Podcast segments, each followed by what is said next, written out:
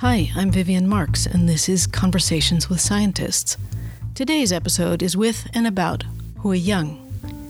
Yang is a researcher at the Institute of Neuroscience at Shanghai Institutes for Biological Sciences, which is part of the Chinese Academy of Sciences. First, there's an important issue to get right out there.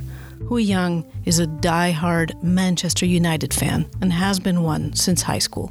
Yeah, I think I almost more than 10 years in my high school. I already be a fan. He doesn't play soccer, but once a week he likes to play basketball with his buddies. I play basketball, not because in China we don't have many playground for for football. Yeah. Hui Yang works on ways to make gene editing better. With gene editing, labs can make targeted changes in the genome. CRISPR is the technique that might come to mind when you hear the word gene editing. And in drug screening, for example, Hui Yang thinks CRISPR is a good choice.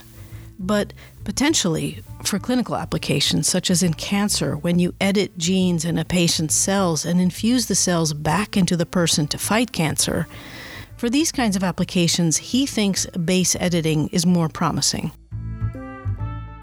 In a new paper in Nature Methods, Hui Yang and his team present a new way to do base editing. Compared with other existing base editors, these new variants have fewer off target changes and unwanted insertions and deletions, the researchers say.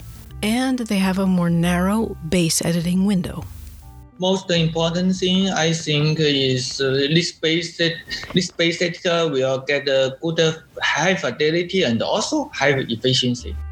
Base editing changes a location in the genome just as CRISPR does. Base editing uses some aspects of CRISPR Cas based systems. What is different, though, is that there's no double stranded break in base editing. It's a change in one of the two DNA strands. A base editor generally involves a rat cytidine deaminase called ApoBec1 that is fused to Cas9 nickase. The result, when you use it at the targeted site, is a conversion of cytosine to thymine. By converting a base in this way, a C is changed to a T, so what was a CG base pair in the genome becomes TA. What you need in gene editing is to avoid changes off target, elsewhere, and perhaps even far from the targeted spot in the genome. And you want to avoid bystander mutations. That's when cytosines near the targeted base are changed unintentionally. These bystander mutations can lead to unwanted effects. The path that Hui Yang and his team took was to engineer the deaminase. They took a structure based approach. The team fused engineered deaminase with Cas9 and got better expression and localization in the nucleus. Yeah, it's structure based. Structure based uh, because we think uh, it's DNA binding domain.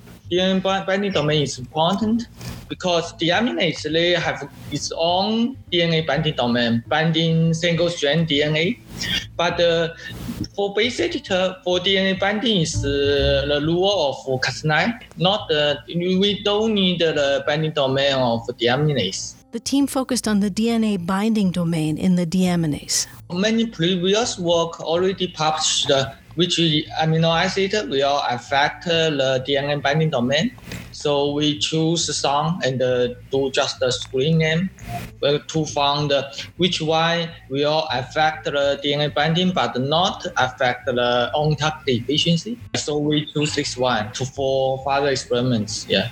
Overall, the result led to base editors with fewer off targets, fewer indels, high on target efficiency, and a narrowed editing window.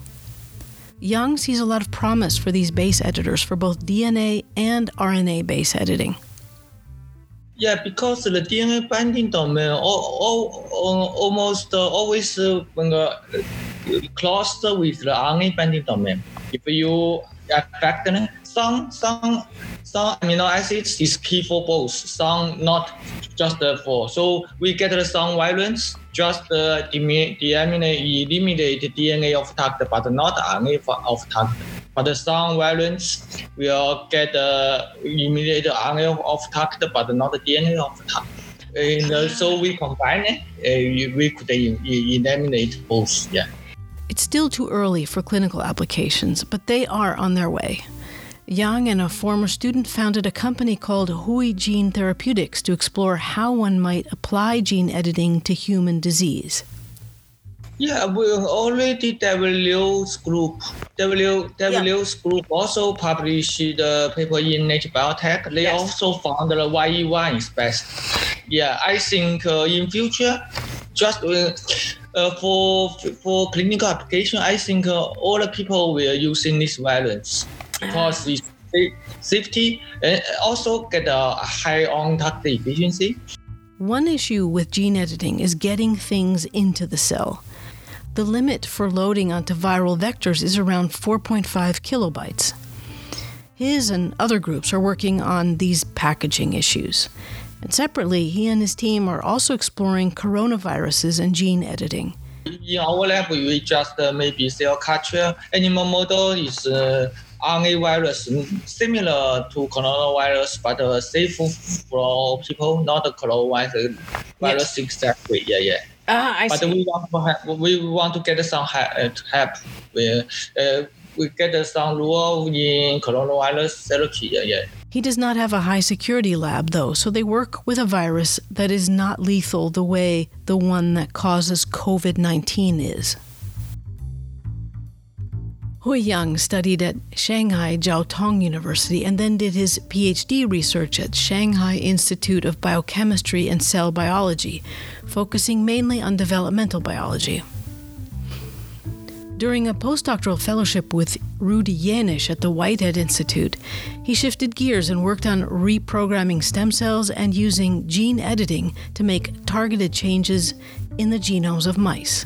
In 2014, he was recruited back to China as part of the Youth Thousand Talents program. Yeah, I think Rudy's lab they have very good uh, posture. They have their very independent uh, thinking, and they communicate very very easy.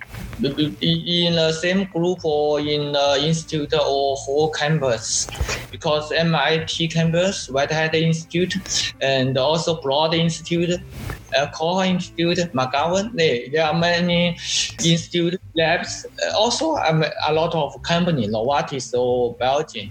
Hui Yang has modeled his lab after the Yanish lab and has an open door policy for his lab members and enjoys when people communicate openly with one another. I think we should establish a phenomenon. Uh, everybody like to help people.